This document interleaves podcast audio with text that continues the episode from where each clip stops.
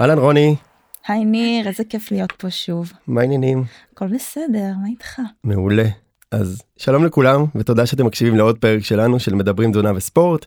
בפודקאסט הזה אנחנו מארחים ספורטאים ואנשי מקצוע מעוררי השראה ומנסים ללמוד יחד איתם על עולם הספורט, על הבריאות ועל החיים. טוב, אז uh, האורחת שלנו היום מגיעה מענף ההתעמלות האומנותית. לא קרקע, לא מכשירים, נורא מבלבל מי שלא מגיע מהתחום. Uh, זה ענף סופר מאתגר, אולי תכף תעשי לנו קצת סדר. את בעלת רשימה ארוכה של הישגים ושיאים אישיים, את המדליסטית הראשונה של ישראל באליפויות uh, עולם ואירופה. התחלת לייצג את ישראל באולימפיאדה כשהיית רק בת 17, הכי צעירה במשלחת ישראל. אמ, זכית במדליות באליפויות גם בעולם ובאירופה והשתתפת בשלוש אולימפיאדות בקיצור עשית היסטוריה אז אה, ברוכה הבאה נטע ריבקין. שלום איזה כיף על ההזמנה. נעים מאוד מה שלומך היום? אני מצוין מה שלומכם? ותמיד רוני אומר לי תגיד קבלו את קבלו את אז קבלו את אחרי זה אנחנו רוצים להוסיף בעריכה קבלו את אז הנה קבלו את נטע ריבקין. צריך תופים. משהו רז תוסיף לנו רז העורך של הסאונד נטע בא לך להציג טיפה את עצמך מה פספסנו. אה, האמת שזה היה די אה, מקיף אני יכולה קצת לספר על העשייה שלי היום. אה, אחרי הפרישה אני כבר כמעט חמש שנים ב... איך אני אקרא לזה אני לא יודעת בפנסיה בפרישה בפרק ב' של חיי. אני פרשתי אחרי האולימפיאדה האחרונה בעצם שהייתה בריו בקיץ 2016 והיום המיקוד של העשייה שלי הוא בתחום המנטלי. אה, כמרצה, כמלווה, כמאמנת מנטלית, אני עושה את זה גם בתוך עולם הספורט, גם מחוץ לעולם הספורט, בעולם ההייטק והעסקים, ואני בעצם מתמקדת בבניית החוסן, אה, ב mindset הנכון, ובאיך אנחנו יכולים להגיע למטרות שאנחנו מציבים לעצמנו, ולא לתת ל... לפחדים אולי? לפחדים אולי, או לה, להשתמש נכון בכלים שיש לנו בידיים, מלא להגיע למטרה.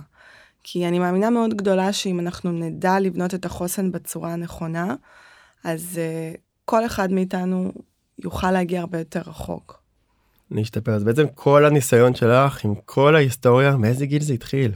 וואו, uh, התחיל בגיל חמש. אני לא באמת ידעתי שזה התחיל כשזה היה גיל חמש. מבחינתי באתי לעוד חוג אה, שהיה נורא חביב ונחמד וכיפי ולכן גם נשארתי.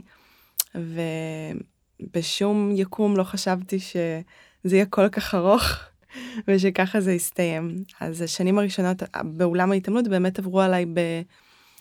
הייתי מגדירה את זה יותר כיף והנאה ופחות הישגיות ותחרותיות.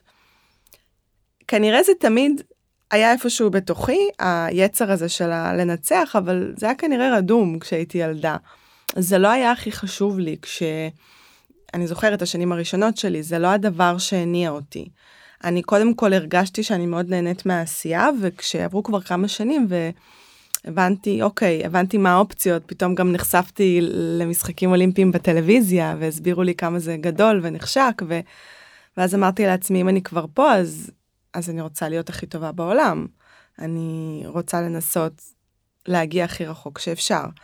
ואז גם התבגרתי תוך כדי, והראייה התחילה להתעצב, להשתנות, היחס למה שאני עושה התחיל להיות אחר. ובאיזשהו שלב זה פשוט נהיה כל החיים. זה מהמם בעיניי כי אנחנו מדברים פה הרבה על פסיכולוגיה והרבה על שינוי ואני עוקב אחרי הרבה מנטורים וקואוצ'רים וכאלה שהצליחו גם בעסקים לא רק בתזונה ובספורט והרבה פעמים הם התגלגלו לשם. זאת אומרת הם לא באמת ראו שהם הולכים להיות כמו שאמרת את יודעת ברמת האולימפיאדה ומדליות הם התגלגלו וזה לפעמים אתה חושב שמישהו קם בבוקר והיה לו איזה חלום וזה לא יודע מביל גייטס תיקחו את זה לאן שאתם רוצים והוא פתאום הוא לא נהיה כזה ביום אחד הוא התגלגל לשם כמו שאמרת התחלת מספורט בכיף וזה קורה להרבה מאוד אנשים כי אנחנו לפעמים חושבים שהם תמיד יודעים מה הם רוצים לאן הם מכוונים מה יקרה הם לא תמיד. חד משמעית אני חושבת שאם אני מסתכלת היום אחורה אז עצם העובדה שהבסיס של המקום שבו הצלחתי להגיע להישגים מאוד גבוהים נבנה מלכתחילה על הנאה ועל תשוקה לדבר הזה ועל כיף ואחר כך באה ההישגיות. זה, זה סדר שהוא מאוד בריא. ואם אני היום מנסה לנתח איך, תכף נגיע לזה, אבל איך נשארתי בענף הזה לאורך זמן, אז זאת כנראה התשובה. כי זה הסדר הנכון, אני לא הלכתי בגיל חמש ואמרתי, אוקיי, אה, אני רוצה להגיע לאולימפיאדה, באיזה ענף אני אעשה את זה?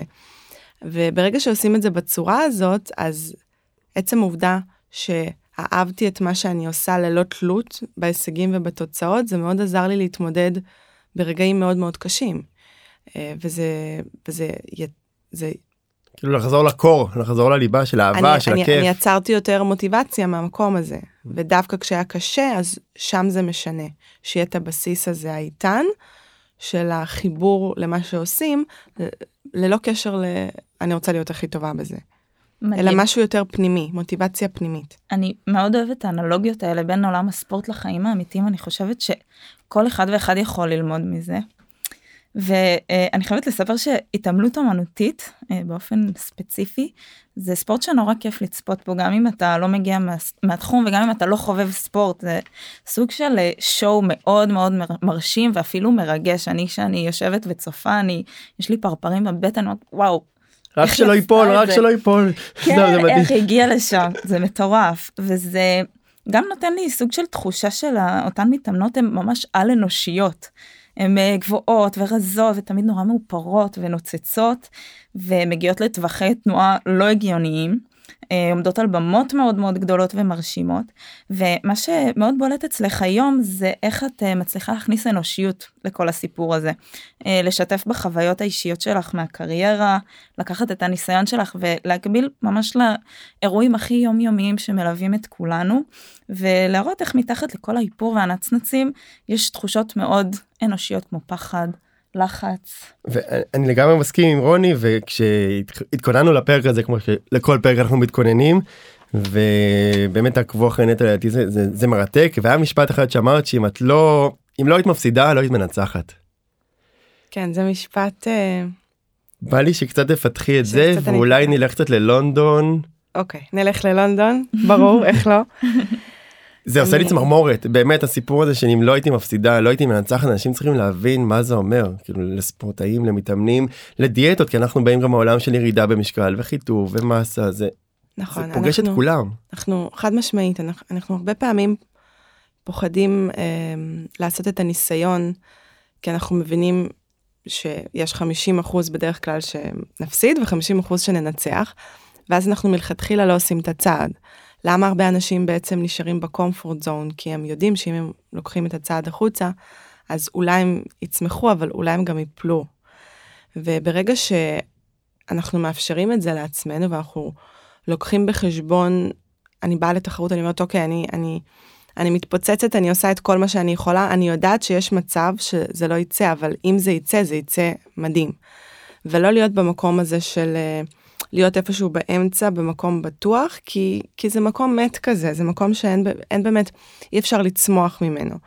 וברגע שמבינים את זה אז באמת מתחילה פריצת דרך האמיתית זה כאילו להרשות לעצמי לטעות. זה לבוא בהנחה של אני ממש לא רוצה להפסיד אני עושה הכל כדי לנצח. אבל כדי לפרוץ את כל הגבולות אני גם לא יכולה להיות מוחזקת. אז ברגע שמאפשרים את המותר לי רגע, אז גם קורה הניצחון. כאילו מותר גם שזור, להפסיד. זה מותר... שזור אחד בשני, ואני חושבת שאם אני מסתכלת היום על הקריירה שלי, אז בסוף אנחנו מתעצבים ברגעים הקשים של החיים שלנו, לא בניצחונות, הניצחונות זה, זה ההוקרה, זה הפרס, זה מה ש... זה הטעם הטוב שנשאר על הדרך שעשיתי. אבל ההתפתחות האישית, ההתגברות, הצמיחה, היא קורית במשברים, כשאני הכי למטה, וכשאני יודעת לאסוף את עצמי ולצמוח משם שוב, אז קורה הדבר הזה. ולכן... אנחנו מאוד שונאים את זה, זאת אומרת יש משפט שאומר שנאת ההפסד גדולה על אהבת הניצחון, זאת אומרת אנחנו לא אוהבים להפסיד, זאת אומרת הפחד לא. מלהפסיד גורם לאנשים לא לעשות, לא להתחיל עוד פעם שינוי, לא לעשות אולי מספורט עד דיאטה, אבל הפחד, השנאה של ההפסד היא מאוד רק לא להפסיד רק שלא יראו אותי רק שאני לא אפול שאני לא אחליק אפילו שאני הולך ברחוב רק שאף אחד לא ישים לב שהחלקתי על איזה משהו זה נורא זה סוג של הפסד כזה ו... חד משמעית אני אני רגע רוצה להחזיר את זה לעשייה שלי היום ובכלל כל העניין הזה של העמידות הנפשית והחוסן המנטלי אני חושבת שבסוף. הרעיון של הדבר הזה זה לדעת לצלוח משברי חיים ולשמור על איזשהו איזון בהם, זאת אומרת לדעת לנהל אותם. וכשספורטאי יודע לעשות את זה, אז, אז הוא יכול להגיע לכל דבר שהוא שם את עצמו, כי, כי הפרופורציות האלה של ההתמודדות עם רגעים מאוד מאוד לא סימפטיים בדרך, כי בסוף בעולם הספורט הקושי הוא, אנחנו מדברים על הפסדים וניצחונות, הוא הכל הרבה יותר מורגש מבחיים האמיתיים, הכל הרבה יותר ודאי, הרבה יותר חד. הנפילה היא נפילה הרבה יותר כואבת בדרך כלל. ההיי, הניצחון, הפודיום על גג העולם. ההבדלים האלה המטורפים, אם, אם, אם אין איזשהו חוסן כזה בפנים ואיזושהי עמידות, אז הרבה פעמים גם הקריירה יכולה להסתיים בכלל על ניהול לא נכון של התהליך וחוסר התמודדות עם המצבים הקיצוניים האלה. ולכן אני חושבת שלדעת לנהל את זה נכון, זה, זה, זה, זה אחד הדברים הכי חשובים בכלל, גם בספורט, גם מחוץ לאולם הספורט. בואו נחזור ללונדון. לונדון הייתה האולימפיאדה השנייה שלי, מבין שלושת האולימפיאדות בהן השתתפתי. שזה אה, מטורף אני לא יודע אם המאזינים שאיתנו ושוב תודה שאתם עוקבים כי זה לא היה קורה בלעדיכם בכל זאת. אז בואו נחזור לבייג'י. בואו נחזור אחורה ואחורה וזה השלוש אולימפיאדות זה לא משהו שהוא יש מעט מאוד ספורטאים יש אנחנו יודעים שיש יותר אבל יש מעט מאוד ספורטאים בתחום שלך בכלל אין. בתחום שלי בגדול יש אה, שלוש מתעמלות בלבד. בכל ההיסטוריה של הענף. מטורף. שהצליחו להתחרות בשלוש אולימפיאדות בעולם. בעולם בהיסטוריה. מטורף. בכל ההיסטוריה. מטורף. כן. לונדון. לונדון. אז uh, לונדון אולימפיאדה שנייה אני חוזרת אני באה לשם אחרי uh, שנה מאוד מאוד מוצלחת שבה אני זוכה uh, במדליה הראשונה של ישראל. עוד יותר קשה שאתה מגיע סוג של פייבוריט והעיניים יותר עליך לבוא בגיל 17 אנדרדוג נכון. לבייג'ין זה אחרת. זה קצת יותר קל, והבנתי את זה אחר כך, כי זה לבוא אנדרדוג וזה לדעת שעצם העובדה שהגעתי לשם זה כבר ניצחון מאוד גדול, ויש צפי, אבל כולם מבינים שאני בתחילת הדרך, ובגדול כל דבר שהייתי עושה באולימפיאדה הראשונה היה נחשב לסבבה, ולא היה לי איזשהו פחד שיכתבו בעיתונים אה, כישלון אה, ולא יודעת, לא עמדה בציפיות. מה, ש... מה שאחר כך כן הופיע כמובן אצלי בראש כן? וכשהגעתי ללונדון אז הגעתי כבר כ...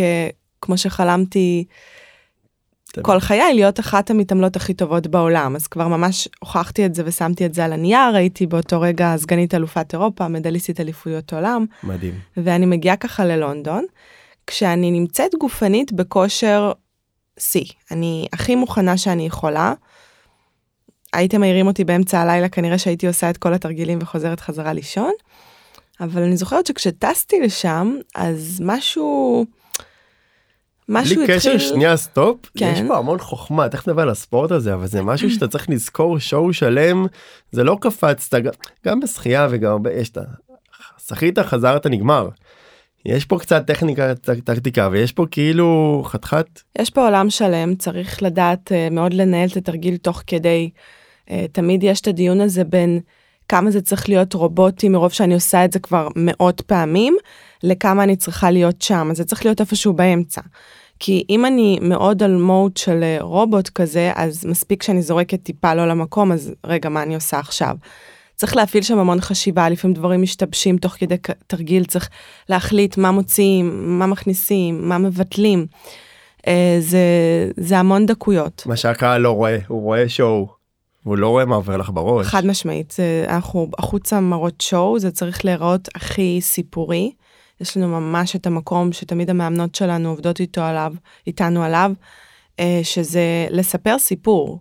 כאילו, כשאני יוצאת למשטח, אז זה לא רק אה, דרגת קושי של האלמנטים ושהכול יהיה מבוצע נקי, אלא זה גם המקום של הרגש ושל ההבעה. ואני מבחינתי רוצה שהקהל והשופטות יראו סיפור שאני מספרת ללא מילים. כאילו יש פה עוד צד שלם של במה, שלא קיים כמעט בשום ספורט אחר, אולי החלקה על הקרח, שחייה צורנית, אבל מעט. לא הרבה. רגע, נגיע, לונדון. אנחנו כל פעם גולשים אז חוזרים. אז אני מגיעה לשם באמת, אני מגיעה לשם בכושר שיא, וככה כשאני טסה לשם אני זוכרת שיש לי איזשהו שיח ביני לבין עצמי. וכמובן כיוונתי לפודיום, אבל אחד הדברים שאמרתי לעצמי זה שאני צריכה לעשות גמר. אה, דיברתי עם עצמי מאוד אה, נחרץ ואמרתי, את צריכה לעשות גמר, את לא חוזרת חזרה לארץ בלי גמר, לא קורה. ואני מגיעה בעצם לשם, לכפר האולימפי, במקום, המקום שבו כל הספורטאים אה, גרים בתקופה של המשחקים. ופתאום ככל שמתקרב יום התחרות, אני כזה, משהו, גל, כדור כזה של לחץ מתחיל להיווצר לי בבטן. ואני מרגישה שהאינטואיציה שלי לא טובה, אני לא כל כך מבינה את זה, כי אני באמת הגעתי מוכנה. והיום בדיעבד אני מבינה היום בדיעבד אני מבינה שזה היה יותר עניין מנטלי, שכנראה הקדשתי כל כך את כולי לקטע של לבוא מוכנה פיזית, וקצת הוזנח הצד המנטלי. אז uh, התחיל היום התחרויות הראשון, דווקא התחלתי ברגל ימין עם תרגיל חישוק מצוין, ו... והתרגיל השני באותו יום היה תרגיל הכדור. ואני עולה, לתרג... עולה למשטח ומתחילה את התרגיל, וכעבור כמה שניות הכדור פשוט נופל. ומתחיל להתגלגל מאוד מהר ומאוד רחוק. אה, מחוץ לתחומי המשטח, יש לנו את המשטח ויש תמיד את הקווים האדומים. אה, ואני כזה לרגע לא הבנתי אם אני עכשיו בחלום בלהות שלי בלילה או שזאת המציאות שלי. ואין כמו בטניס מישהו שיחזיר את הכדור. לא זה לא קורה. זה לא עובד. לא. אין כמו בטניס מחזיר כדורים. אין, אין, אין מחזיר כדורים אני רצה לבד לקחת את הכדור. אני רוצה שתבינו ש... בזמן שאני אוסף את הכדור, המוזיקה בעצם ממשיכה להתנגן, זה אומר שאני מפספסת הרבה מאוד אלמנטים מהתרגיל, התרגיל כביכול ממשיך, אני בכלל מחוץ למשטח. וואו. אה, הדבר שהכי רציתי באותו רגע זה כזה בערך להיעלם מהעולם, למות. מינימום, תבלע אותך האדמה. או שתבלע אותי האדמה.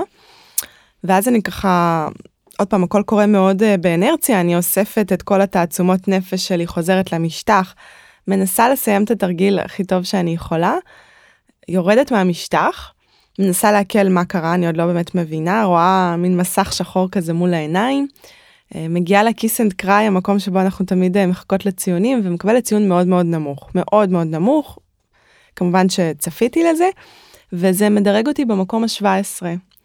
אמ, מקום 17 רחוקה שנות אור מהגמר הזה שהבטחתי לעצמי, גמר זה top עשרת המתעמלות הטובות ביותר. ו- ופה אני באמת רוצה להיכנס לסיפור האמיתי, וזה הסיפור התמודדות של איך הצלחתי מהמקום, מהבור הכל כך כל כך עמוק, לטפס חזרה החוצה ואפילו לסיים את זה עם אה, איזשהו הישג שיא מאוד מאוד משמעותי בענף הזה. אני זוכרת שחזרתי לחדר בכפר ואני ככה יושבת ו...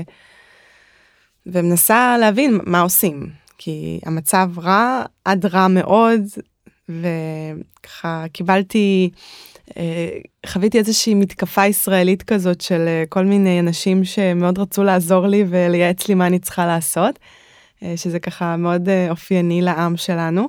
אני חושבת שכל אחד חווה את זה במקומו לטוב שלו. ולרע. לטוב כן. ולרע לגמרי, לגמרי. ו...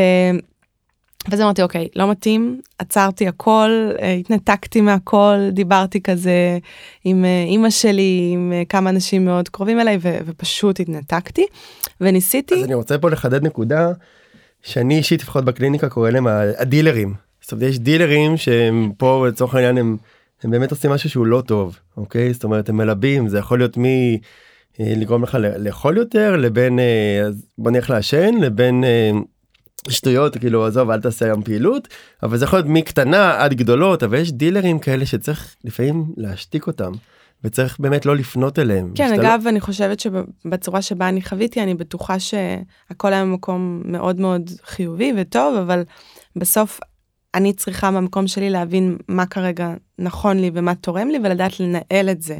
ולא פשוט להיות שם ולספוג כל מה שקורה. בדיוק, זאת אומרת דילר יכול גם לתת לך עוד הערות כאילו ואתה פשוט חופר לעצמך בור לטוב ולרע, זאת אומרת אתה מתחיל לחפור, זה לא שהם אנשים רעים הדילרים, זה נשמע אולי קצת היה כזה מעולם הסמים, לא לזה התכוונתי, התכוונתי ש... לא לא לא לזה התכוונתי, התכוונתי לזה שאנשים שמלבים לך את המחשבות במקום שתחזור לפוקוס, המחשבה רגע מה זה אמר, מה זה אמר, זה כן, זה לא, מה אני עושה. אני ממש מסכימה עם זה. ברמה הזאת, אל תלכו לסמים, הלו. אנחנו בפודקאסט של ספורט ותזונה. לא, אתה אמרת, לא, לא.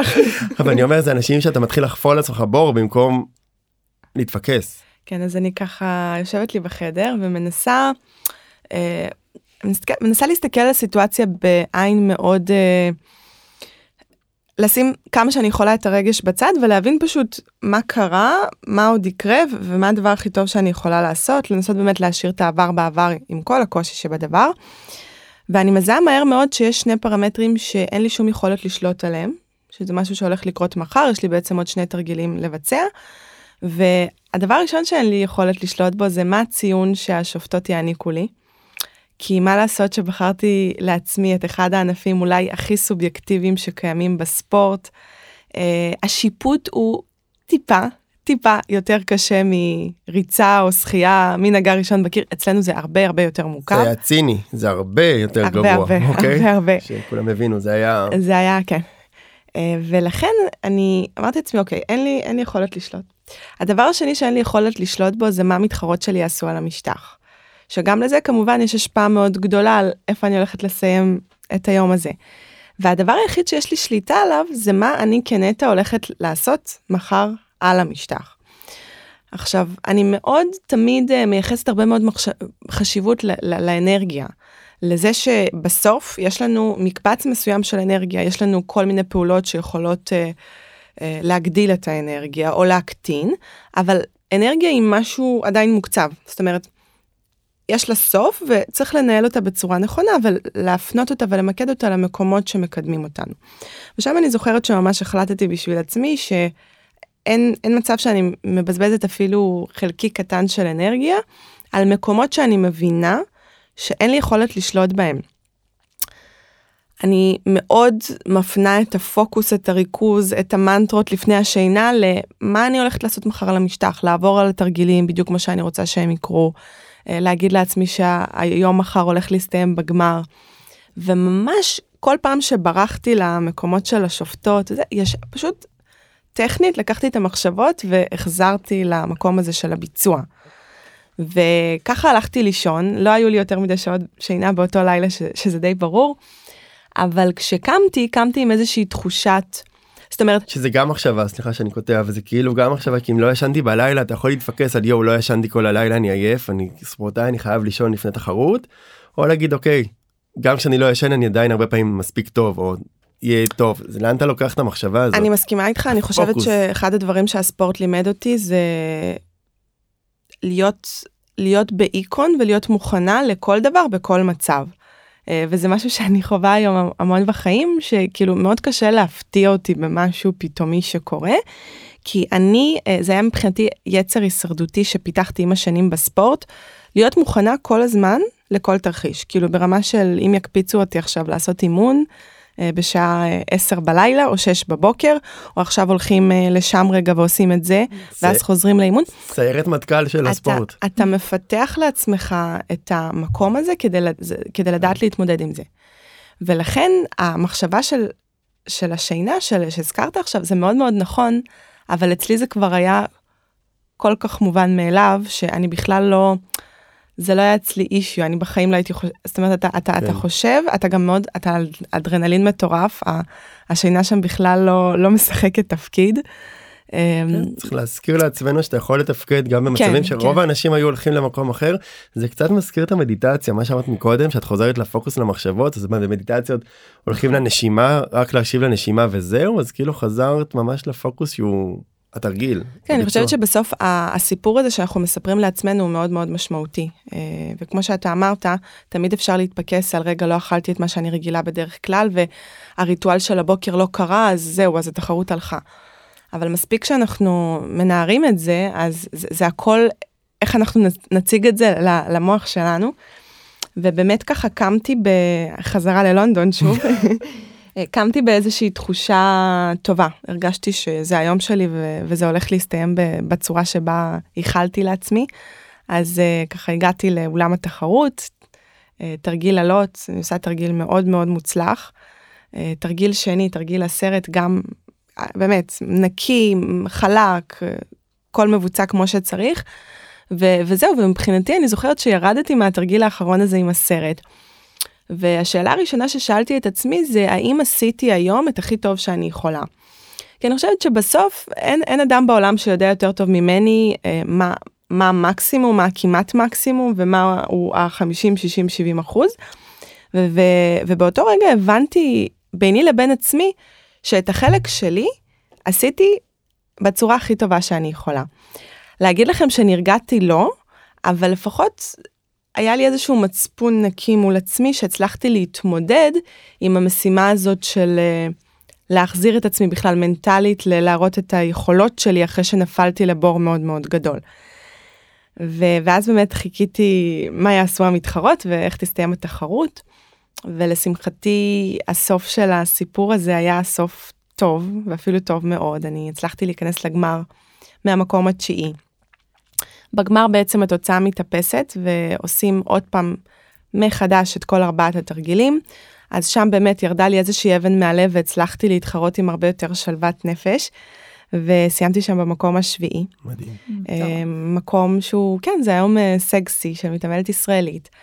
ואני זוכרת שגם הייתה הרבה מאוד אה, אופוריה ובלגן, כאילו בקטע טוב, כן? זו הייתה תוצאה מאוד טובה ואחת משתי התוצאות הכי טובות של משלחת ישראל. וכשחזרתי לארץ אז קבלות פנים והכל מאוד אה, מאוד כיף וגדול ונוצץ. וכשרגע הגעתי הביתה וישבתי, ניסיתי להבין מה קרה שם, כי זה קרה כל כך מהר, זה, זה מין רכבת הרים כזאת שקרתה בגדול בפחות מ-24 שעות. וניסיתי רגע לנתח, מה קרה לי?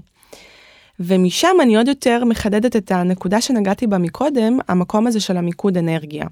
והבנתי שהדרך שה, היחידה שבה הצלחתי לצלוח, שבה צלחתי את, ה, את האתגר הכל כך גדול הזה, זה זה שהצלחתי למקד את האנרגיה שלי, את כולה, רק למקום שהייתה לי היכולת המלאה לשלוט בתוצאה. כי מספיק שהייתי חושבת, רגע, אבל מה השופטות, מה השופטות ייתנו? זה יספיק, זה לא יספיק, אבל המתחרות. זה לא היה מספיק לי בשום לא היה עוזר לא לך. היה עוזר לי. לא מקדם. לא מקדם ולא עוזר כדי להשיג את התוצאה הזאת. ואני חושבת ש... קודם כל אני לוקחת את זה היום לכל דבר שאני עושה בחיים, אני מבחינתי זה ממש המוטו שלי לחיים ואני מנסה בכל סיטואציה שהיא יותר מורכבת ויותר קשה, אה, כל הזמן לעשות איזושהי טבלה ופשוט לחלק, בשליטה שלי, לא בשליטה שלי. כשאני מגדירה לעצמי בראש שמשהו לא נמצא בשליטתי, זה פתאום מוריד איזשהו, איזושהי אבן כזאת מהלב, אני מבינה שאוקיי, אז ואני אדאג, אז מה יקרה? אז נכון. מה זה יעשה? ו- וזה משהו שאני באמת הולכת איתו יום יום, גם בספורט, כשהייתי וגם היום מחוץ לספורט. הדבר השני שהבנתי בעקבות המקרה הזה, זה המקום הזה שאנחנו הרבה פעמים אומרים שרק כשאנחנו נמצאים במצב של בין חיים למוות, אז כל היכולות האמיתיות שלנו באות לידי ביטוי. יש תמיד את הדוגמאות של האימהות כן. שמצילות את הילדים ופתאום מזיזות uh, מכוניות. אז ברגע שאני לוקחת את זה למקום של הספורט, אז ללא ספק המצב הזה שבו הייתי, זה היה מצב של בין חיים למוות כמובן ב- ברמה ספורטיבית. ופתאום אני הצלחתי להתמודד עם מצב מנטלי כל כך סבוך ומורכב, שאם הייתם שואלים אותי לפני, הייתם מספרים לי שזה מה שיהיה, אני לא בטוחה שהייתי מאמינה שאני יכולה לעמוד בדבר מדהים. כזה. ופתאום משם אני כל פעם מזכירה לעצמי, בכלל בכל נקודת זמן בחיים, שלא משנה מה אנחנו עושים ו- ו- וכמה מהיכולות שלנו אנחנו מראים ומוציאים החוצה וכמה המצב הוא קשה, אנחנו תמיד יכולים יותר, זה משהו שאני תמיד אומרת לעצמי בראש. כמה שאנחנו תופסים את עצמנו, שאנחנו יכולים, תמיד יש לנו עוד. זה נכון, במצבי קיצון באמת אה, אה, מגלים על עצמנו דברים שלא האמנו קודם. ובאמת רואים את זה בחלילה, לא עלינו, אבל אה, אסונות ומחלות שפתאום אנשים מצליחים איכשהו להתמודד. הגוף, צריך גם לדעת לסמוך על הגוף. יש המון פוטנציאל, אני המון פוטנציאל ואנשים באמת לא מצליחים למצות את זה ולא מבינים כמה הם יצליחו להוציא עוד. אני חוזר לנקודה השנייה מקודם כי זה מאוד חשוב אני ראיתי את הסרט על יוסיין בולט והוא אמר כשהוא התחיל להפסיד כשהוא התחיל להסתכל ימינה ושמאלה. הוא מתחיל להפסיד אוקיי ולא לנצח את המתחרים בעיה שהוא התחיל לבנות זה כן טוב זה לא טוב מה קורה ימינה מה קורה שמאלה ואז הוא התחיל להפסיד. אז נכון שיש גם עניין שגם גיל וכזה זה התחיל לרדת אבל הסיפור הזה של ימינה שמאלה זה קורה נראה לי בהכל. אני אחזיר את זה קצת לעולם של הדיאטות. גם שם אנחנו משווים הוא ירד יותר הוא ירד פחות השכנה עשתה ככה השכנה לא עשתה ככה. הסיפור הזה שכאילו להשוות לאחרים הוא, הוא אסון. ואחד המשפטים שאני אני חושב שאנחנו חוזרים עליו הוא שהאויב הכי גדול של המטופל זה להשוות לאחר. אני מאוד מסכימה איתך ואני רוצה לתת לזה אפילו אנלוגיה מעולם ההתעמלות. אה, אני להרצאה שלי קוראת לנצח את עצמך, וכי אני, אני מאמינה מאוד גדולה שבסוף כל אחד מאיתנו יש לו את המסלול שלו והוא, והוא הרבה פעמים פשוט נאבק בעצמו ובדברים בתוכו שהוא מאוד רוצה לנצח, אם זה פחדים, חששות, ספקות, כל אחד ומה שעוצר אותו. ובסוף הדרך מורכבת מהרבה מאוד ניצחונות קטנים, ואם אני הולכת רגע לעולם ההתעמלות, אז תחשבו שבענף שלי, כשאני יוצאת למשטח, אני בעצם מתחרה מול עצמי. אני לא, אני לא באה בכלל במגע עם המתחרות שלי, זה לא כמו קרב ג'ודו, שאני תלויה בהגרלה, או אפילו נגיד מסלול ריצה, או, או מקצה של שחייה. אתה תמיד רואה את היריבים לידך, אתה רואה איפה אתה לעומתם. אצלנו אין את זה, אני יוצאת למשטח, כמו שדיברנו מקודם, אני בשואו. אם אני מתחרה עכשיו נגד אלופה אולימפית או נגד אה, חברת נבחרת ישראל, אני עדיין יוצאת אותה נטע עם אותה הכנה, עם אותו תרגיל. ואני חושבת שזה בדיוק מחדד את מה שאמרת, שזה בסוף מי אני היום מול מי שהייתי אתמול. האם אני מצליחה לנצח את כל מה שיש בתוכי ולצאת ולעשות את הכי טוב שאני יכולה. ואני לאורך הקריירה שלי כל הזמן גיליתי שככל שאני בפוקוס על הדרך, על, על נטע, לא על מי המתחרות היום ומה אה, חשיבות התחרות, אז מגיעות התוצאות הכי טובות שלי. וכשאני מתפקסת על המסביב, אז עוד פעם, האנרגיה בורחת והיא לא מופנית למקומות הנכונים. תודה שלקחת אותנו איתך אה, ללונדון. זה היה מאוד כיף. זה, והיום יש את האינסטגרם ואת הפייסבוק ואת כל מה שאומרים ומה כאילו זה מעבר ל... את יודעת, יש כל הרשתות החברתיות כאילו זה מעבר לרק מה את מרגישה אלא מה כולם אומרים מהצד עוד. ככה אני מרגיש. כן ואני חושבת שהסיפור הזה זה סיפור שכל אחד מאיתנו איפשהו היה אה, נטע בלונדון בעולם הפנימי שלו. וכשסיפרת את זה, זה עלו לי כל כך הרבה סיטואציות. סתם, אה, מה שעלה לי זה שאצלי תקופת מבחנים בתואר הייתה נורא נורא קשה, וכל פעם הייתי חוזרת לאותו מקום שבו 24 שעות לפני מבחן, לא הספקתי להתכונן למבחן, ויש לי אה, כמות בלתי אפשרית של חומר ללמוד. ואז בנקודה הזאת, בהתחלה פשוט הייתי יושבת ובוכה וממררת על מר גורלי ועל זה שאני בחיים לא אצליח במבחן, ותמיד בסוף, בכמה שעות לפני, במאני טיים, הייתי עושה איזשהו בריף קצר, ובסוף היה בסדר. והחוכמה הזאת של בדיעבד, שהצלחתי ללמד את עצמי שלשבת ולהלקות את עצמי ולהגיד שאני אה, לא שווה כלום ושאני לא אצליח ושאני אכשל, זה פשוט היה מיותר, ולאט לאט הצלחתי לנקות את זה. ואני חושבת שזו הזדמנות מאוד יפה אה, להציע לכל אחד מהמאזינים שלנו לחשוב איפה הוא היה בחיים שלו, או כרגע בחיים שלו נטע באולימפיאדת לונדון, ואיך הוא יכול ברגע הזה של כף המאזניים לבחור רגע להסתכל קדימה. ולא לעמוד במקום עם אותם uh, מחשבות מעכבות ועם uh, uh, אותם מסיחים של הסביבה שרוצה בטובתנו, לא, זה בכלל לא משנה, ולהפיק את המיטב. זה משפט יש לי דמעות. לא, ברצינות רוני זה מהמם כאילו לא צריכה להרגיש אותי לא כאילו הסיפור הזה של איפה הייתי נטע בסליחה נטע כאילו משהו של נטע של נטע אבל לכל אחד יש את העולם הזה שלו. אני חושבת שבסוף זה לדעת לנהל את הסיטואציה. זה לדעת לקחת אותה בידיים ולסדר את הקלפים בדיוק לפי איך שכרגע נראה לי שזה הכי יקדם אותי לעבר המטרה. כמו שדיברנו, לדעת להתנתק רגע מזה שכולם רוצים לדבר איתי באותו רגע. אם זה לא נכון לי, אני לא עושה את זה. אז הרבה פעמים זה לקחת את המושכות בידיים ופשוט לנהל. זה... והניהול, מה שאמרת גם להעביר את זה לדף, של אה, ממש אה, לעשות טבלה, כן בשליטתי, לא בשליטתי, אפילו לדרג אה, זה מאוד עוזר, של תחושות. מאוד מאוד עוזר. זה מאוד עוזר. כי זה מוריד, פתאום כשרואים את זה מול העיניים, אני בכלל בעד כל העניין הזה של הכתיבה, אנחנו כאילו משחררים. זה, זה לשחרר, זה פתאום לראות את זה מולנו, ואז אפשר לנתח את זה, כי כל מה שקורה לנו בראש הוא תמיד, הוא מאוד מאוד עיסתי כזה ומבולגן. נכון. וכשפתאום אני מבינה ש... אם אני אדאג זה עדיין לא ישתפר, וזה באמת לא נמצא בשליטה שלי, גם כמו שאמרת, אם לא נמצא בשליטתי במאה אחוז, אולי בקצת פחות, אז מוריד מאיתנו משהו, זה, זה עושה. נכון, זה כל כך פשוט, ולפעמים בגלל שזה נשמע כל כך פשוט, אז יש איזושהי ציניות כלפי העניין הזה. אוקיי, אז אני רשום את זה על דף ומה יקרה, אבל תנסו ואז uh, תשפטו. אני חושבת שזה בסוף הרבה מאוד דברים קטנים כאלה, של כלים, של התנהגות, של רוטינות, שאנשים שיודעים לעשות אותם, החיים שלהם נמצאים במקומות אחרים, ומי שחושב שזה סתם, זה אנשים שפשוט מסתכלים על זה מהצד ו- ולא מנסים, ואומרים מה, וזה כולה... בסוף כל דבר הוא מורכב מהרבה מאוד צעדים קטנים, מעשים קטנים, רוטינות, וכל דבר כזה, הוא, הוא עושה משהו לתהליך. ולדעתי אתם גם צריכים ל... לקבל את זה שאתה לומד ממישהו שהצליח.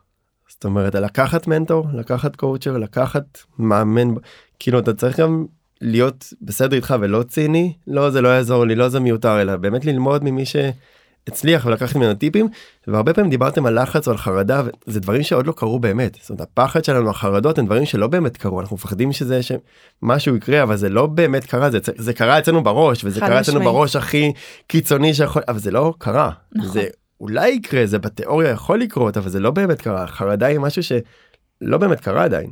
נכון. בוא נעשה קצת סדר למאזינים. כן. אוקיי? יש המון בלאגן בין התעמלות קרקע התעמלות אמנותית.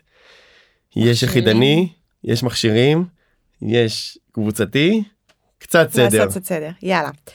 אז אה, קודם כל התעמלות אמנותית והתעמלות קרקע מכשירים לא משנה זה בגדול שני ענפים שונים. תחת uh, אותו כובע, אותו איגוד. זאת אומרת, יש איגוד ההתעמלות ותחתיו יש שני ענפים שונים לגמרי. Uh, התעמלות מכשירים זה, uh, זה ענף עם הרבה יותר, איך אני אקרא, יותר, יש שם צריך יותר כוח, יותר אלמנטים אוויריים, סלטות, יש שם את הקורה, מקבילים, תרגיל קרקע.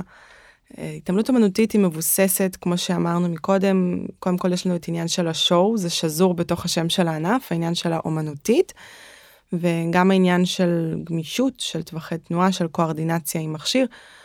אה, ענף באמת שונה, שונה, שונה לחלוטין. בתוך ענף ההתעמלות יש בעצם שני מקצים, יש אה, אישי ויש קבוצתי. אישי זה מה שאני עשיתי רוב חיי הבוגרים. שאני עולה על המשטח ומבצעת תרגיל אה, לבד, סולו. ויש גם תרגיל קבוצתי, תרגיל קבוצתי אה, זה חמש מתעמלות שמתחרות ביחד, אה, נוסעות תרגיל אחיד עם שיתופי פעולה ביניהם, מאוד אחר, מאוד מעניין, מאוד מרהיב גם לצפייה. גם הן עושות כדור עלות כזה או ש... גם הן עושות, יש להם גם תרגילים, קוראים לזה תרגיל משולג, שהן בעצם משתמשות בשתי מכשירים שונים. למשל יכול להיות תרגיל של, אה, שיש בו גם עלות וגם חישוקים.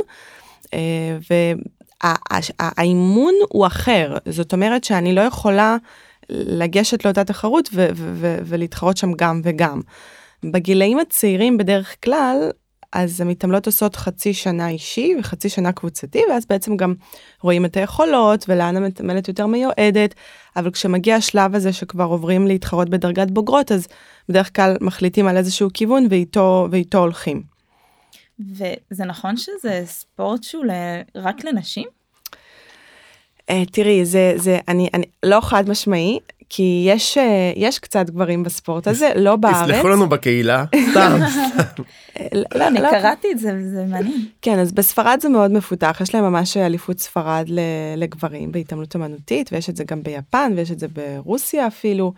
אבל זה, זה, זה לא, לא, זה לא מקצוע אולימפי, כן, זה במקום מאוד אחר, לגמרי שליטה נשית, ואני חושבת שזה אחד הענפים היחידים שהם בעצם כמעט נשים. אני לא מכירה עוד ספורט שהוא... שהוא לגמרי בשליטה נשית, כן. כן. כן, זה ענף מאוד מאוד נשי, ויש בו המון... אה, יש בו המון רגש ותנועתיות ויצירה, זה בדיוק מה שדיברנו עליו לפני. זאת אומרת, יש בו המון ספורט, אבל יש שם גם עוד הרבה הרבה חלקים מעבר. הרבה שואו, כשדיברנו קצת לפני הפודקאסט, דיברנו על זה ש... שפה זה משהו באמת כאילו אמנותי ושואו ובהרבה סוגי ספורט אתה בא כאילו בשביל לנצח אתה בא כאילו באמת כאילו מי נוגע ראשון בקיר מתוצאה כן. מדויקת גם פה זה בסוף מגיע לתוצאה מדויקת אבל אתה סיפרת שאת נהנית מה... מהלהראות, כאילו מהתחרות עצמה, ואני לא יודע אם בכל סוגי הספורט נהנים מהתחרות עצמה. זאת אומרת, אולי חובבנים, ואני אגיד את זה בזהירות, נהנים, כאילו יש משחה, לא יודע, משחה אכזיב או צליחת הכנרת, אתה בא ליהנות. בדרך כלל בספורט יש משהו מאוד סיזיפי, קשוח, אה, מנטלי, אתה קורע את עצמך, אתה יוצא כאילו גמור. ופה אני בטוח שיש מאמץ פסיכי. ועדיין את מצליחה איכשהו ליהנות, נראה לי, מהחוויה או מ...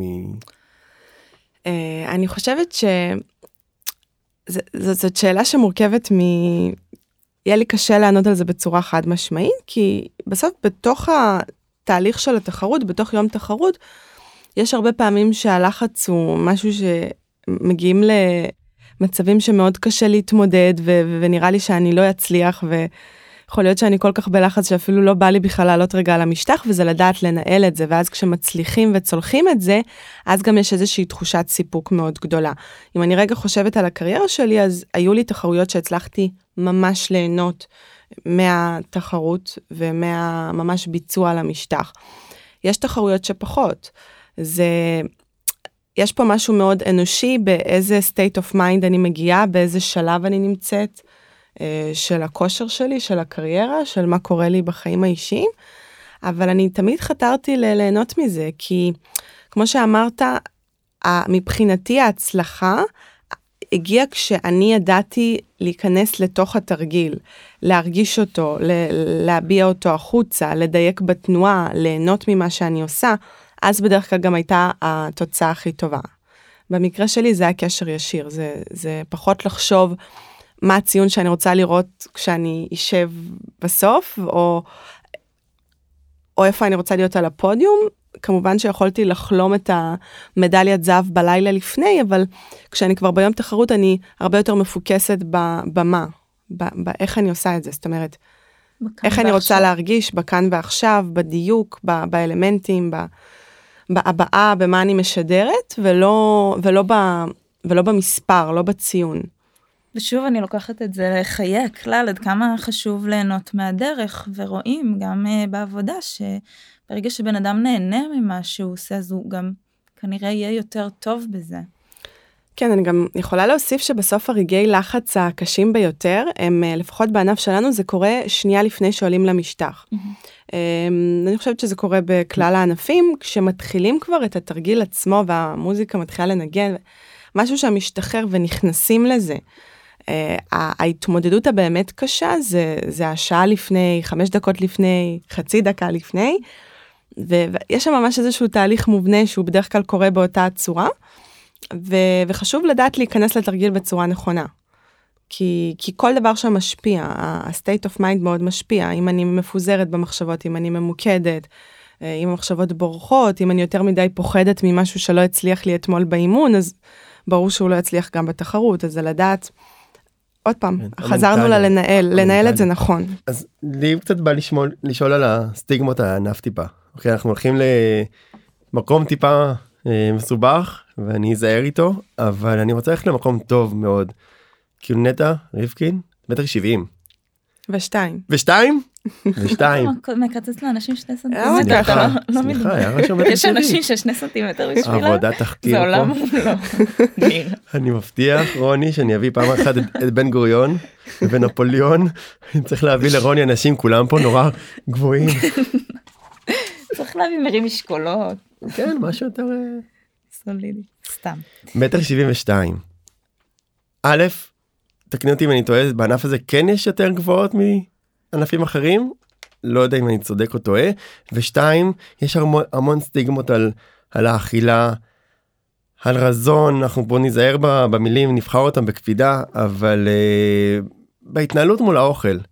ובסוף יש פה מישהו מולנו שגם הגיע להישגים משוגעים, אבל צמחה, התפתחה, אה, נראית לי מאושרת, אה, ולמרות הענף הסיזיפי הזה נראה לי שעדיין אפשר כאילו לצלוח אותו יפה. קצת את דעתך. אוקיי. אמ, וואי, שאלת מלא דברים. מה, מה, מה, ממה התחלת? אמ, כמה האוכל שמנהל את הסיפור. בוא נדבר קצת על האוכל. אוקיי. אז קודם כל, אני חושבת שיש ענפים שיש בהם יותר דגש על עניין המשקל, ויש כאלה שטיפה פחות, למרות שספורט הישגי מקצועני באשר הוא, יש בו איזושהי הקפדה על נכון. תזונה תמיד. בענף שלנו זה, זה מקבל משקל די כבד, די גדול, יש לזה הרבה מאוד uh, סיבות. זה גם העניין שאנחנו נמצאים, נמצאות בענף שהחזרתיות בו והתובענות בו, אנחנו לא דיברנו על זה, אבל אני הייתי מתאמנת כל חיי הבוגרים 10 שעות אימון יומיות, אה, שישה ימים בשבוע. ותחשבו שבסוף כל, אה, כל גרם וכל קילו מיותר, כשאני עושה אה, עשרות, מאות פעמים חזרה על אותה קפיצה על רגל ימין, יש, יש לזה משקל מאוד כבד על בין להיפצע לכמעט להיפצע ללא להיפצע בכלל. אה, יש כמובן גם את העניין של הנראות בסוף, כי כמו שדיברנו זה שואו, זה במה, יש איזושהי דרישה, ו- והקפדה על משקל צריכה להיות. עכשיו, חשוב לא לשכוח שאנחנו גם מתאמנות הרבה מאוד שעות ופשוט הכל נשרף, ו... וזה מביא לאיזשהו רזון שבסוף, אני לא יודעת כמה, אני חושבת שצריך להבין שספורט הישגי זה עולם בפני עצמו. ויש בו איזה שהם דרישות שאני רוצה מאוד לחדד את זה בפודקאסט הזה, זה לא, זה לא תקף לבן אדם רגיל שחי עכשיו את חייו ורוצה פשוט uh, לאכול נכון ו- ולעשות ספורט בשביל הבריאות. אני לא מסתירה את זה ואני באה ואומרת, אני גם מבחינת שעות אימון, להתאמן 10 שעות ביום זה כבר לא ספורט כדי להיות בן אדם בריא, זה לא בריא לגוף, זה ידוע. אלא זה יותר um, פשוט איזשהו חיידק שיושב כנראה לכולנו בראש. אה, להיות הכי טובים במשהו, לא משנה מה ולא משנה איך. אז אותו דבר בעניין של התזונה, זה, זה, יכול, להיות, זה יכול להיות קיצוני ל, לחיים נורמטיביים, אבל זאת הדרישה בתוך הענף. עכשיו, אני רוצה לנפץ את הסטיגמה של המתעמלות אוכלות רק חסות, וזה מאוד מאוד חשוב לי. בדיוק כי, לשם חתרנו. כי תחשבו רגע שלאכול רק חסות ולהתאמן 10 שעות ביום, זה לא באמת זה קורה. לא יכול לקרות. זה, זה, לא, זה לא הגיוני. אנחנו מסכימים על זה. להבדיל דרך אגב אם היא דוגמנית מסלול. נכון. בדיוק, זה אוקיי. בדיוק ההבדל, כי דוגמניות אה, יכולה להיות הרעבה, ואז יש הרעבה מטורפת, יוצאים, הולכים, חוזרים. נכון. אנחנו מתאמנות אה, תובעני, סזיפי, קשה, יום-יום, בלתי אפשרי. עכשיו, חשוב לי לציין שספורטאי אולימפי הוא נמצא בתוך מעטפת אה, מבחינת אה, תוספי תזונה, בדיקות דם. אה, כל הזמן איזושהי בדיקה של המצב הבריאותי שלו, הרבה יותר מכל בן אדם ממוצע. כשאנחנו בחיים בחוץ, סתם דוגמה, אנחנו עושים בדיקות דם פעם ב... אף פעם, כאילו, פעם ב... נכון. אנחנו היינו עושות בדיקות דם כל uh, שלושה חודשים. כאילו, הכל מאוד מוקפד, ואם חלילה משהו לא, זה מיד uh, מבוקר, מסומן, מטופל. זה אז- נקודה קריטית. כי באמת כאילו שבאים אלינו מטופלים ואני אקח את זה קצת בהכללה יותר מטופלות קצת מהפרעת, מהפרעות אכילה אה, זה יכול להיות מתחת לרדאר. וזה באמת יכול להיות כאילו תקופה מאוד ארוכה שמסתירים שמחביאים שמתחת לרדאר שלא שמו לב ש, שיש להם בגדים שמסתירים בענף שלכם ישר רואים קולטים מדברים כמו שאמרתי יש בדיקות דם אצלנו הם יש יכולות מעקבים, כן. ואני חושבת שגם בסוף האינטרס זה אה, שאותה מתעמלת אה, תהיה, יהיה לה אנרגיה והיא תוכל לעשות את מה שהיא צריכה לעשות. חד משמעית. לא אני חושבת להגיד. שאפרופו אנחנו מדברים על המקום הזה של הפרעות אכילה, אז זה משהו שהוא קיים גם בספורט וגם מחוצה לו. נכון. זאת אומרת, זה קיים שם, ואם נעשה עכשיו איזושהי סטטיסטיקה, אז אני יודעת שזה, תמיד כולם חושבים שבהתעמלות אומנותית יש המון הפרעות אכילה, אני, אני לא בטוחה כמה יש יותר מבענפי ספורט אחרים. זאת אומרת, זה איזושהי סטטיסטיקה שהיא קיימת באופן כללי, אבל uh, לא חושבת שזה יותר מבענפים אחרים. Um, בעניין חשוב של... לי גם אה, אה, קצת להפריך את הסטיגמה הזאת שעניין המשקל הוא תקף רק בספורט אה, נשי או רק בספורט שיש גם שואו של נראות. אה, עניין המשקל תקף כמו שאמרת כמעט בכל סוגי הספורט אבל הוא תקף גם בענפי ספורט גבריים במרכאות כמו ג'ודו שזה מגיע מעניין הקטגוריות משקל. אה, כמו טיפוס יצא לי להתעסק הרבה עם טיפוס אז אני יודעת את זה שכל גרם משקל כבד להם על האצבעות אז זה מאוד מאוד יש עיסוק בתזונה וזה אה, בכל עולם תופס אותו במקום שלו. חד משמעית, אני חושבת שעוד פעם, את כנראה מכירה יותר טוב ממני מה, מהעיסוק שלך ב, בהתעסקות עם ענפי ספורט אחרים, אבל המשקל הוא אישיו מאוד רציני גם בעניין של לעמוד, ב, שהגוף יעמוד בעומס מסוים שהוא מאוד קיצוני. כי אם אני צריכה ביום יום, אה, אני סטודנטית ואני יושבת ללמוד, ואז אה, אני רצה אה, חמישה קילומטר בפארק, אז זה לא באמת משנה אם אני שוקלת שלוש קילו יותר או פחות. אם אני עושה חזרתיות על משהו מאות פעמים, אז, אז הגרמים הם משמעותיים. אז זה גם מהמקום הזה, וגם כן אצלנו בענף יש טיפה את המקום הזה של הנראות. הוא כן. תקף, אבל אני הייתי מגדירה את זה כ-70-80 אחוז, באמת בקטע הלא להיפצע. סופר חשוב, זאת אומרת בסוף הספורטאי הוא צריך להיות בריא. אוקיי? לא יכול להיות ספורטאי שעולה חולה לא בראש ולא בגוף כאילו בשביל להתחרות וזה הבדל מאוד גדול מ... בלי באמת אמרנו קצת דוגמניות אבל באמת בלי לפגוע באף אחת אבל במקומות אחרים שהם יכולים להיות באמת כאילו נראות נטו ומה יגידו נטו ספורטאי מגיע ממקום של חוסן. צריך להיות שם המון חוזק חוסן. המון אה, עוצמה. אה, אני גם חייבת לציין שבסוף אנחנו לא מונעות מ, מעצמנו שום דבר מכל אבות המזון וגם פחמימות נכנסות לתמונה אה, וגם טעמתי שוקולד ועוגה כמה פעמים בחיי גם בתור ספורטאי צריך להבין רגע שזה לא. זה לא, לא, לא לאכול, קמים, אוכלים. זה לדעת מתי, לדעת מינונים, לדעת אה, כאילו מתי זה מתאים, מתי זה פחות מתאים, ולדעת להיות עם משמעת עצמית מאוד מוקפדת. אה, ולא לאבד את זה, זאת אומרת, גם כשאוכלים להבין כמה, ויש הבדל בין לאכול משולש פיצה ללאכול מגש פיצה, זה בדיוק ההבדלים הללו. נכון. שינה היה פקטור שדיברו עליו? התעסקתם איתו? ש... שינה אני זה שאתה מגיע קורס גם ככה אתה קורס אז קורסת. אז אמרת את זה אתה אני הייתי מס... זאת רמת עייפות שאני חושבת שמי שלא עובר את הדרך הזאת לא יכול להבין אותה. זה אני זוכרת את עצמי הרבה פעמים מסיימת אימון בערב ואני באפיסת כוחות ברמה שאני יושבת על המשטח. ואני מבינה שהתיק שלי שם על הספסל אני צריכה רגע לקום ולעשות עשרה צעדים לתיק. ואני אני כאילו צריכה זמן רגע לאסוף את כל הכוחות לעשות את זה, כאילו הריקון שם הוא, הוא טוטאלי. וזאת עייפות שקשה להסביר אותה, מדברים איתנו הרבה על חיי חברה, לעשות משהו מעבר, אנחנו הרבה פעמים פשוט אין עם מי לדבר, זה בכלל לא קשור למותר, אסור, אה, אז, אז פשוט מתרסקים לישון, ו, וגם זה, אני תמיד הבנתי, בעיקר כספורטאית בוגרת, ש... הזמן ההתאוששות היחיד שלי ביום, לפחות בענף שלי, שהייתי מתאמנת כמעט כל שעות אה, הערות, זה בלילה. אז מאוד השתדלתי להקפיד על שעות שינה. אמ, שמונה, תשע שעות, לא, כאילו זה פחות או יותר היה הטווח. השתדלתי. לפעמים יצא פחות, אבל זה, זה הכיוון. אמ, זהו, זה... אני רוצה רגע להתייחס למשהו שאמרת uh, מקודם וקצת uh, הדהד לי, um, התאמנת 9-10 שעות uh, ביום, ואמרת שזה לא בריא, וחשוב לי להגיד שגם uh, לשבת 9, 10 ולפעמים 12 שעות ביום על המחשב, זה גם לא בריא. והחיים הם לא בריאים או לא בריאים, זאת אומרת יש עוד דברים בין לבין, יש לנו שאיפות, יש לנו רצונות, יש דברים שאנחנו רוצים להשיג שהם לא בתחום הבריאות, וזה בסדר, ואני חושבת שכל עוד זה נעשה בסביבה שהיא מבוקרת ואנחנו מודעים למה שאנחנו עושים, אה, אז זה בסדר וצריך לדעת למצוא את האיזון. חד משמעית, אני פשוט מאוד רציתי לעשות את האנלוגיה בין ה...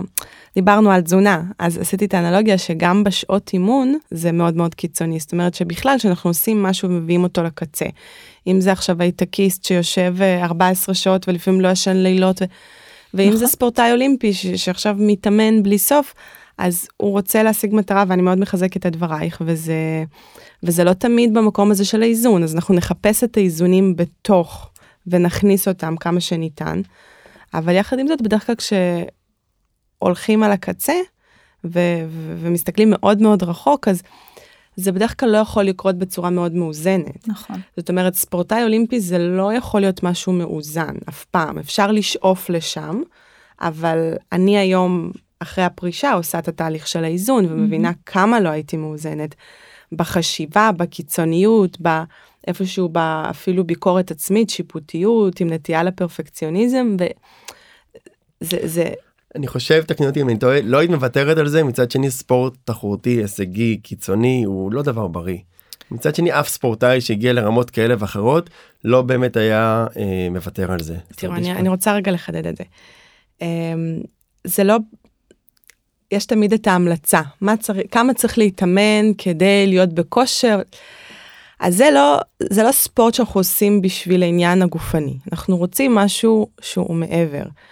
אבל הכלים וההבנת חיים והצמיחה והגדילה והחוסן שקיבלתי מהדרך שלי בספורט, זה פרייסלס. זה... אני לא יודעת איפה לומדים את זה ובגלל זה אני אומרת תמיד ומייעצת לכל ההורים ואני רוצה לעשות את זה גם בפלטפורמה הזאת. קודם כל תשלחו את הילדים שלכם לספורט וזה לא mm-hmm. זה לא אפס או מאה זה, זה בסדר גם לא להגיע לאולימפיאדה אבל להיות במסגרת אה, של ספורט של ערכים של משמעת של הקפדה נכונה על תזונה רע זה לא יכול לעשות. נכון גם ברמה פסיכולוגית וגם ברמה פיזיולוגית. לגמרי. אמ, כן, בחיים יש אה, הקרבות, ואני חושבת שאם אתה יודע שאתה מקריב משהו מסוים, תקופה מסוימת בחיים שלך לטובת איזושהי מטרה, אמ, אז זה בסדר, צריך להשתדל לעשות את המקסימום אה, בתקופה הזאת, וצריך להשתדל לשמור על איזון, או בתקופות אחרות, או ברגעים מסוימים שבהם זה ניתן. חד משמעי. לי יש עוד שאלה קטנה או משהו שאמרת, אני מצטט את נטע כל היום. עם הסיפור של אה, שהרבה פעמים יש שתי אופציות זה או לפרוש או להמשיך. והדבר הנוסף שאמרת זה החלטתי שאני ממשיכה אבל אני מקיפה את עצמי עם אנשים שהם מקדמים אותי מחזקים אותי הסביבה שלי מאוד חשובה. זאת אומרת יש לי תמיד אופציה לפרוש להמשיך החלטתי שאני ממשיכה כמובן מי תומך בי. כן אני חושבת שהאנשים הנכונים המעגל המעגל שנמצא סביבנו, ואני רגע אדבר על עצמי, זה, זה מאוד מאוד חשוב, בייחוד ברגע שחיים איזה שהם חיים מאוד קיצוניים, כי תחשבו שהחוויות היומיות שלי הן מאוד מאוד קיצוניות, זה לא איזשהו קו ישר, זה כל הזמן רכבות הרים כמו שדיברנו מקודם. אה, וחשוב לי לדעת שאנשים שסביבי ידעו גם להבין אותי, גם להכיל אותי, גם להרים אותי, גם לתמוך בי. אז אה, זה יכול להיות משהו פורמלי ולא פורמלי אז זה מאמנת וכל צוות האימון זה ברור אבל זה גם אה, החברות הנכונות וגם לדעת אה, אה, בני משפחה הורים אבל מי בדיוק נכון לי ומדויק לי באותו הרגע עם מי אני יכולה לדבר עם מי אני יכולה להרגיש יותר בנוח. ואני מאוד השתדלתי תמיד להקפיד שהמעגל אה, שסביבי יהיה מדויק לי. בייחוד זה שבסוף אני בוחרת אותו. אה, ויש לזה חשיבות מאוד גדולה, כי ההתמודדויות הרבה פעם הם, יש שם המון בדידות ב, ב, בענף ספורט כזה שהוא בסוף ענף ספורט יחידני. והייתה לי, היה לי צוות מדהים והייתה לי מאמנת אגב שלא הזכרתי אותה וזה לא בסדר, אלה סמופלו והיא המאמנת האישית שלי שליוותה אותי כל 20 שנות הקריירה שלי שזה מאוד מאוד נדיר. מדהים. בעצם ככה ראתה אותי ברחוב בגיל 5 והעבירה איתי את כל הקריירה הספורטיבית שלי ועוד המון המון אנשי מקצוע שהיו איתי. כל אחד היה הכי טוב בתחומו ו- ותרם את החלק שלו וביחד כל הדבר הזה גרם לי להיות הכי טובה שאני יכולה ולצאת ולעשות. אבל עדיין משהו שם בהתמודדות הוא מאוד לבד. הוא מאוד אה, אחריותי עליי, בסוף אני יוצאת, וזה לטוב וזה לרע, אה, וזה כל הזמן כזה לחשוב פנימה. ו- ולשמר את האנרגיה בפנים ולפעמים אני נגיד אהבתי אפילו לא יודעת לא אהבתי להיות יותר מדי עם אנשים נגיד לפני תחרויות חשובות ולא לדבר הרבה הייתי צריכה רגע העניין הזה שדיברנו עליו שימור אנרגיה אז אני מאוד הרגשתי שכשאני עם אנשים אז אני מתפזרת mm-hmm. למרות שביום יום שלי אני מאוד מאוד אוהבת uh, להכיר אנשים ולדבר אז זה לנהל את זה מאוד פנימה, ובגלל שזה בודד, אז המעגל הזה מקבל חשיבות מאוד מאוד גדולה, כדי לעבור את זה בצורה... בכלל, כדי לעבור את זה, נראה לי. עם האנשים הטובים. כן. משהו על היום? משפט קצת על האימון מנטלי, דיברנו, אבל עוד משהו ש... אמ, אני יכולה להגיד שאם אם תשאלו אותי מה הלמה של מה שאני עושה היום, כי אני מאוד מאמינה בתמיד למצוא מה הלמה שלנו בכל דבר, שזה בעצם המוטיבציה הפנימית שמניעה אותנו, אז מה שגלגל אותי לעולם הזה, היא שכשאני הייתי נערה, אה, במהלך הדרך שלי בספורט, אני אני כאילו איפשהו כל הזמן חיפשתי את הנטע הזאת, את, ה, את המנטורית, את המישהי ש, שתעזור לי, שתוביל אותי, דווקא מהמקום המדויק הזה, ו, וזה כנראה מה שהביא אותי לעשות את זה היום, בהבנה מהשטח כמה חשיבות, עוצמה וכוח יש לזה, וכמה זה יכול לשנות את התמונה. אמ, אני מאוד נהנית מזה, וזהו. איזה יופי. אז אה, נסכם קצת. כן. אה, אז קודם כל, תודה שנתת לנו ככה לצלול לתוך העולם אה, העשיר שלך, ושנתת לנו רגע להיות נטע באולימפיאדת לונדון. ומה שהיה לנו כאן זה היה המון המון דברים, אבל אם אני רוצה לקחת נקודות, זה קודם כל ליהנות מהדרך, ממה שאתה עושה. לדעת לנהל משברים נכון, אה, ברגעים מסוימים צריך לדעת להקיף את עצמך בקומץ אנשים שאתה סומך עליהם ולנקות רעשי רקע. אה, לנתח גם בדיעבד יש לזה משמעות מאוד גדולה אה, לעתיד שלנו. וזה אה, בסדר להקריב, צריך אה, לדעת גם למצוא את האיזון, נכון? הייתם רוצים להוסיף משהו?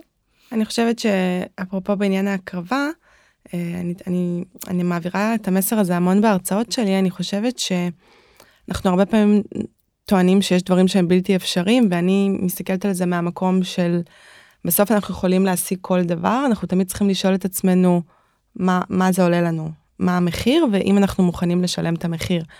אה, וכמו שהרבה אנשים, כשאני אומרת להם שהתאמנתי עשר שעות ביום יותר מעשור אה, מחיי, הם לא מצליחים להבין את זה, אבל אני כל כך רציתי את העליות אחת הטובות בעולם, שמבחינתי זה המחיר שהייתי מוכנה לשלם, ולקחתי בחשבון שגם לא בטוח שזה יצליח. זאת אומרת, אין פה איזושהי תעודת ביטוח, זה לא שאם אני מתאמנת איקס שעות, אני מגיעה לאולימפיאדה, זה לא עובד ככה, אבל הרצון שלי להיות שם היה כל כך גדול, שאני אמרתי לעצמי שכל דבר שאני יכולה לעשות שיכול לקרב אותי לעבר המטרה, אני אעשה.